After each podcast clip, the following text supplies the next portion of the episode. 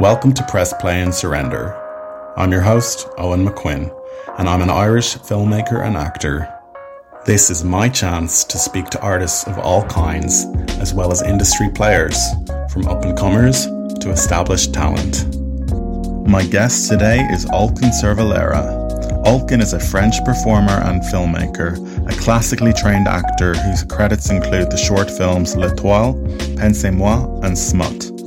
He and I had plenty in common and, in fact, plan to work together on an upcoming project, so it was great to have the chance to speak one on one for the first time. Here's my conversation with Olkan. Hello, Olkan. How are you doing today? Hi, I'm doing well, and yourself? Good, thanks. Um, thanks so much for joining me on the podcast. I really appreciate it. Well, thank you for inviting me. It's a first, so yeah, it's our first time meeting, like virtually, I guess. Yeah, yeah, it is. Um, and we've been in contact because we're thinking of doing a particular project together, right? Yeah, that's right. Yeah, so it's been a few months actually. You know, uh, I haven't set a shoot date yet, but like I'm hoping it'll be pretty soon. But you know me, I kind of get overexcited and I think things are going to go, and then I'll start casting, and then suddenly have to tell the cast, actually, wait, it's not happening yet. But um, yeah. I can understand that. I can understand that. You get excited for a project, but you have more to get through. So yeah, it's a bit complicated sometimes, but it, it will be done and we'll be there once you're ready. So exactly. Oh, that'd be fantastic. Um, but yeah, when I saw your self tape for the for the project, I was very struck by you have a very regal quality, like you very charismatic screen presence.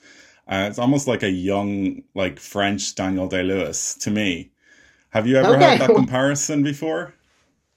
No, but well, I will take more in the future. I will ask for more about that. That's very kind of you to say. No, it never happened before. Yeah. But, uh, I'm glad. I'm glad. No, that's good. So, um, yeah, I guess I want to ask you a little bit about your background, like where you grew up and what your parents did. Uh, so my parents are, my family in general. There is no one in arts, whether it's music, dance. They that's not their thing at all. Uh, they like culture and arts, going to theater, showing us things like that. So I grew up going to the theater quite a lot, going to show, going to events like that because they like things that are good, you know. so I did that. But yeah, yeah. But I'm from a very small city in the south of France. Sorry. So there's things that are more complicated to reach. Sure. And when I was eight, they opened a theater club in my city. And I was in a very, very dark place at the time because I I was depressed and I was in wheelchair because I was sick. So they directed me toward that because they were like, oh, that might help. And I always wanted to do something with acting because I always been someone very artistic, you know, like I was doing a lot of recreating movies, recreating scenes that I like at home and at my grandparents and things like that. So when I started that, I had like wonderful teachers. They were like amazing. That uh, they are great directors and so yeah i started there when i was uh, eight. Uh, it helped me a lot to go through everything i was going through. And because of my first uh, director i had made a point to be out of the wheelchair by the time i was supposed to go on stage. So we did everything all the rehearsals and everything while i was in wheelchair. And like a month before i got rid of it so we had to to re redo some of the things and yeah that's how that's how i started uh, with her. And then i spent uh, 11 years with them. So i switched directors uh, in, in between. I had plenty of internship with different directors in other cities. But i stood with this club for a very long time. And by the time i was about to leave i became a teacher myself in the same uh, group. So that was a huge they had a huge impact on who I became and what I'm doing now, obviously. So after that, I went in between. In between, I went to to the university for theater, and I went to three different conservatory for dance, uh, singing, and acting as well.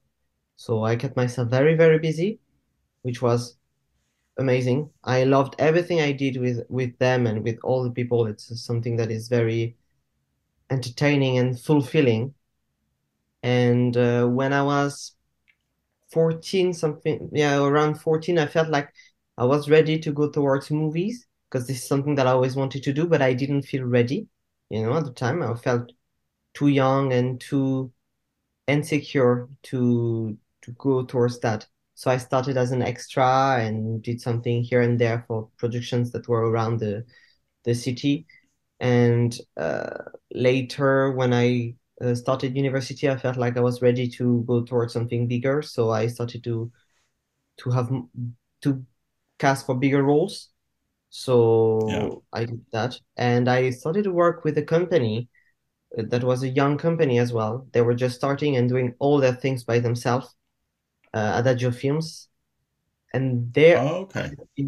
amazing. They have been amazing. They are an amazing group. Uh, they do everything by themselves, and they are very like they don't take themselves too seriously in the way that they are not like, oh, we must go through here, we must. do-" They the only rules is if we start if we start the project, we finish it. Right. Follow through. Mhm. Um, but it never really stopped since you've been eight years old. Your interest has never wavered. No, never. Uh, it started earlier than that, you know. Um, Yeah. it started when I discovered Mary Poppins. Uh, Julie Andrews has been a huge uh inspiration for me. Like I'm a huge Let me tell you, Olkan, I used to watch Mary Poppins every single day uh, Yeah, when I I was the tape as about well. six or seven years old. I used to wear a dress, uh, just feeling like Mary Poppins, and uh, I was practically perfect in every way. But uh, Good. yeah, good. no, so I just have that. We have that in common. We really appreciate Yeah, Julie Andrews. it's it's uh, like when I, I remember seeing it and be like, oh, that's what I want to do. I want to be her. I want to do Yeah, that. What she does is fantastic. Like the effect it had on me was just I, I couldn't even describe it. I was like, oh my God, okay.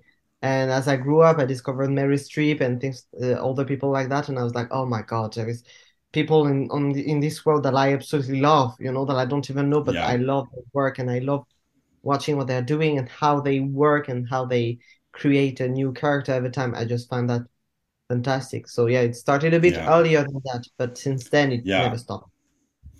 Absolutely. No, I mean, it's such an amazing discovery. Like when you're a child or a teenager and you see this, like I always, I used to even go to the pantomime and see that, like, the men dressed up in drag. And I used to say to my parents, like, I wish that was the real world.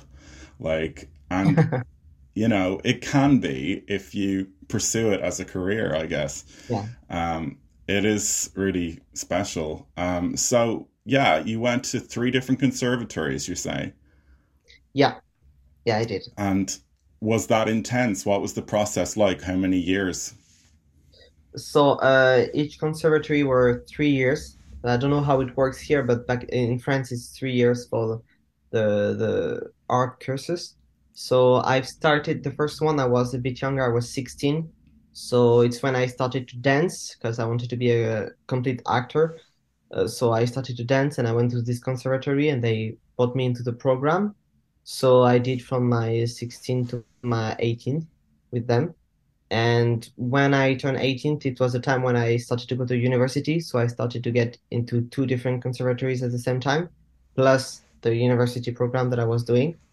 And it was, yeah, it was intense. It was, it was very, very intense. We were doing a lot, but I've been lucky because the two conservatories that I was in are working together because there are two big cities that are a bit further. So there was the one from Marseille and the one from Aix-en-Provence, and they are working together, and they were creating this big show, this big big musical that I was in. And so it allowed me to work on both programs at the same time without having to go back and forth uh, between the schools and everything. So it, there was a lot happening but Yeah. it was fantastic. It was fantastic. And like, how many people were in your class? Did everyone stick it out for all the years, or did some people leave? Or No, you you you have plenty of people who just leave around. Well, there's not a lot at first. Uh, in the one in Marseille, we were 23, I think, if I remember well. Uh, and the one in Aix, we were 18. So that was not like a huge group. But throughout the year, some people leave because this is not what they want to do anymore. They don't like how it works. Um, and towards the years as well, just people drop and don't come back or just change cities, go somewhere else, you know. I, when I finished my my studies, uh, I just left right after. So because I made this decision too, but I have some friends who just left in between. I had a friend who went to Spain in the second year. She loved what she was doing, but she had an opportunity that she didn't want to refuse and she couldn't refuse. So she's been to Spain to do what she wants, and she's still there and she's thriving. yeah, She's doing something that she absolutely loves. She became a teacher and she's uh, teaching uh, acting as well. So it depends of the situation, but yeah. depends of what you, you're looking for and what you want, I suppose. Right. I mean, what gave you the belief and the drive to pursue this as your career? You know, like, because it is a big uh, risk, I suppose, because it is such a difficult industry to um, make your career. I mean, where did that come from, do you think? Um, I think my first uh, acting teacher had a huge impact on that because she was a real passionate about it. And she had this thing, you know, you have some teachers sometimes when they talk, talk about their subject that you can see they love it and they are like shining with it and you know, and she was someone like that who absolutely loves what she's doing and Yeah, she she I think she passed on to me that that passion and that uh, thrived for it. But she never lied about how it was. She never told me, oh, it will be magical, it will be fantastic. She was always very clear with us that it's going to be hard, that not everyone is going to make it, and that if you want to to make that your job and your career, you will have to work very hard. And sometimes you will have to get a second job because you won't be able to pay your rent. So you have to be ready to do something huge and to work twice as hard as someone who might be in an office for a long time, you know, to be able to yeah, pay and to that sometimes you will have to do things that you don't really want to do and you don't like. And right. That that's something that really struck me because of like, okay, so at, at least I know that it won't be just glitters and magic, you know. But Yeah, the the thing is that I never never had something that brought me joy that way. You know, when I act and when I'm getting ready to act, when I learn my lines, when I when I rehearse, I have this thing that I feel like real joy and things like that. And there is nothing else in in my life that I'm like, oh, I love doing that that much, you know. right. So she brought that into me, and I think that that what pushed me. And she was always, they were always here when I was making a decision. I was like, oh, I would like to do this. And uh, do you think it's a wise choice? And like, well, why do you want to do it? Is it because of this, this, this? So they were a major uh, part of why I make this decision today. Right. I mean, yeah, I mean, you could get into it for fame or for money and success, but storytelling and becoming the character And should be it, it wouldn't it wouldn't work, I think, you know, if you go there and you try to be an actor just to be famous and rich, it's not gonna work because you don't get famous and rich just like that. You you get somewhere because you work hard. Right. So if your purpose is money and fame and you don't actually love what you're doing, you're gonna get quickly tired of doing what you're doing, you know. Yeah. And I think people can tell if you're inauthentic as a performer, people can probably tell and would, you know, it's like the desperation people can feel off an actor sometimes. Like it will put, I think, put casting directors or directors off maybe if they feel like there's someone in it for a very mercenary reason. Um, Yeah, yeah, yeah.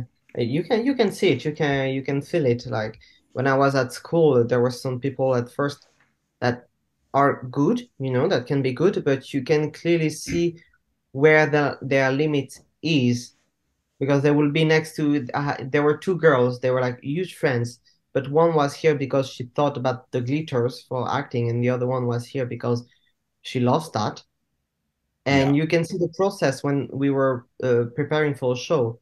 Uh, one was always on her lines and trying to experiment and find something else, and the other one was just thinking that the lines will come naturally. She was the only Mm, only one who was coming without knowing her all her lines every yeah. time. We couldn't get the placement on stage, who was moving, and the director got got really mad about that, which is fair, you know. You, everyone is Yeah. providing the work, and you have to be patient because one person doesn't want to. So yeah. it's only fair. But you could see that her purpose was not the same as ours, and she left. She left after, after like five months. Yeah. So Well, that's probably for the best. Um, but I I've done a bit of acting myself. Like I was in a film called Stitches in 2012, uh, Mhm. which was a feature which I really enjoyed, and I did an acting course maybe oh it could be three or four years ago now, but it was Louise Kiely, a 10 week course, oh, nice. and with Darren Thornton and Colin Thornton, and that was great. Like for me the camera, the lens in your face, the lights, a whole classroom of people, the confrontation of that is quite thrilling. So if you have done the work and you have prepared, then you kind of feel like you're on a higher frequency, a higher vibration, maybe where you're kind of like, oh, it's like uh, it's a bit of a tightrope, you know. But Yeah. um, I don't know if you feel the same way if you're on stage or um, in front of an audience. I do. I found uh, theater and movies very different in the way I feel when I do it. Because when you do a movie, if you mess up a bit, it's fine. You you can just redo it. Even if you're a bit lacking of time, you can reshoot it. Uh, on stage, there is this direct connection with the public and the audience that you know you know they're here and you are living your story for the full time of the show, you know. You're doing your thing. If if it's a two hour show, you're gonna do your full two hours, then you're out of it. But it's just two hours of being someone else and playing something else, and it's thrilling. Like you have this I have all this energy that is in me and I'm just providing and providing and then I leave.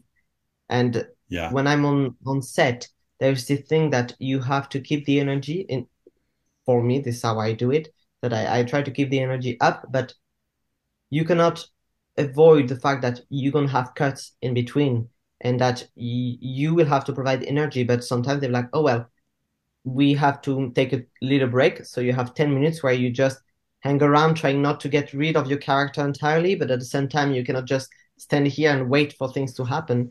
You know, so you try to stay I try to stay in the character and I do things at the same times in a way I think my character will do it, you know, to try to keep it up Yeah, it's it's uh, it's not the same energy, but it's always thrilling to do something like that. And I remember the first time I've been uh, in the lead role for for a short movie uh, with Adagio Films. I was producing, they were producing a thing, and the camera was so close to me, and I was like, okay, I'm not supposed to look at the camera, but there's plenty of people around, and I'm not supposed to look at them either. And I remember being completely lost. But when I started to do my thing, it completely went away, and I was like, okay, it's fine. I just do it. But the yeah. camera very close.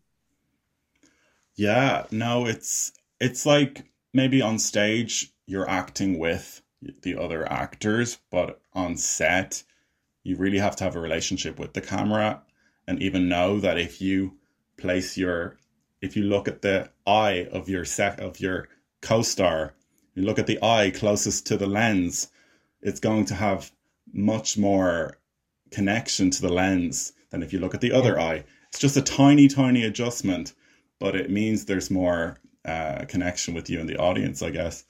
I found, you know, being on the one film set that I did work on, just the hours of waiting for setting up and they put you maybe in a trailer or whatever.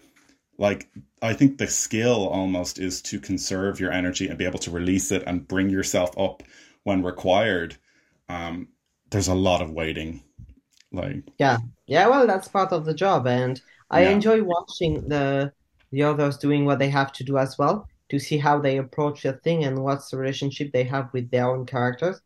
But yeah, sometimes you just spend two hours looking at them doing the thing, and you have to keep yourself up to be ready because at any time they'll be like, "Oh, your turn." Yeah, oh, okay. yeah, If and if if you let it down, it's it's over. You will have a disconnection between the two scenes, and it won't work, you know. So you have to to right. to keep it up and that's something Yeah, that I worked a lot on with Adagio when I was starting to work with them because they were doing plenty of project and they have been a huge help on that to work on this energy and this connection that you keep constant. Uh, that was a real important thing. So yeah. Yeah, and I watched your short film. I don't know if you made it with Adagio, uh, L'Etoile. Yeah, I'm I probably did. pronouncing it wrong. Yeah, you no said it all right. It's fine. But I thought it was very well done. Uh, caught me by surprise, really. Um, uh, the device of the two characters talking under the tree, like it was such a romantic setting and conversation, and I didn't expect the reveal. Um, so I mean, I don't want to spoil it for anyone who might watch it, but it is very uh, affecting film. And was it actually based on a true story of your own life? Yes, yeah, yeah. That was based on Yeah, my first uh, my relationship with my first boyfriend. yeah, So uh, uh, yeah, that was that was really intense to do, and that was yeah. a really strange exercise to do because I, I was directing everyone and I was acting at the same time. So same as the thing is that I have to keep the energy proper for everything and go back and forth. So um, I had my best friend was here, uh, who I've been introduced to this world as well, and she was here to make decision as well when I was not able to take a proper Right, decision or I didn't think clearly of my thing because I was like, oh, I want it like that. And she's like, well, I'm behind the camera right now and I see what's going on, so that's not gonna work, you know. right. So I had someone to support because that was very, very strange, you know, to go back and forth with all these uh, feelings and emotion and then going out of it and be like, oh no, you should do it like that in this angle. Uh, but I'm very happy with what I did and uh, working with Adagio was absolutely fantastic because they have done everything uh, in a very proper way and they followed my view, you know. They didn't try to cut something or change something. They were just like, we do what you want to do and we go with it. And I absolutely love that because that was a really important project for me to to put out in the world, you know, to yeah. No, I mean, they clearly trusted your vision. Um, and I commend you for turning your experience into uh, such a beautiful film. Um, and I think people should seek it out. So, L'Etoile, it's on YouTube. It has over 2 million views. It totally deserves the audience. Yeah, that's insane. I, I never expected that, you know. It, when it started to go up, up, I was like, what's going on? I'm, it's I'm glad, I'm so happy, but yeah, it's insane. Absolutely. Um, and I was wondering also, like, it's kind of an issue at the moment or a topic where people believe that LGBT actors should only be playing LGBT parts, or no, it's LGBT characters should only be played by LGBT actors. Do you think that's true, or do you think, you know, straight actors should be allowed to play LGBT? I don't think that's necessarily true, you know. There's plenty of things like that that I don't necessarily agree with, because I think the person who suits the part the best should get the part, you know. Right. I I I don't get mad if I see a straight actor playing a gay character and vice versa, because would that mean that I will only be able to play only gay characters for the rest of my life? Yeah. That that wouldn't really make sense, you know. But after I I also like totally agree with the fact that you must have a diversity and that if you have the possibility to cast someone who fits the part and that in the best possible way and it is also part of the LGBT, take that person. Don't make the discrimination of taking the straight just because he's straight, you know. So uh, Yeah. I mean, it is a complicated issue because, you know, often actors, especially in big productions, are chosen because they are somewhat recognizable, bankable. Even way back when they made Brokeback Mountain, like they were gonna cast two very famous actors to play these roles to bring the most attention to the film, right? But are there any openly gay actors who have that kind of star power? Probably not. The reason why they never got the parts because they never got the chance because they're openly gay. So it's a difficult, like, vicious yeah, cycle. there's also the thing that is getting a bit less recurrent now, but I, I when I came out, uh, when I was 15, hmm the only gay representation I had were very cliche in a way, you Yeah, know. So this started to slow down and have better gay representation now. But it's yeah, also complicated when you are an actor and you don't want to be put in that category specifically because all they're gonna provide you is cliche roles, you know. Sure. like, well, don't. You know, it's like Marilyn Monroe. They were like, oh, you're gonna be the dumb blonde for the rest of your life, but she didn't want to be the dumb blonde for the rest of her Right. life. I So it's the same. Yeah, any any good actor will want to play a variety of parts and challenge themselves to play different kinds of roles. Like you mentioned Meryl Streep, my God, the amount of different actor, the different accents and different personas she has had over many years. That would be a dream for any actor. So yeah, it's easy to get put in a box and a pigeonhole. Um, Yeah. and we try to avoid that, you know.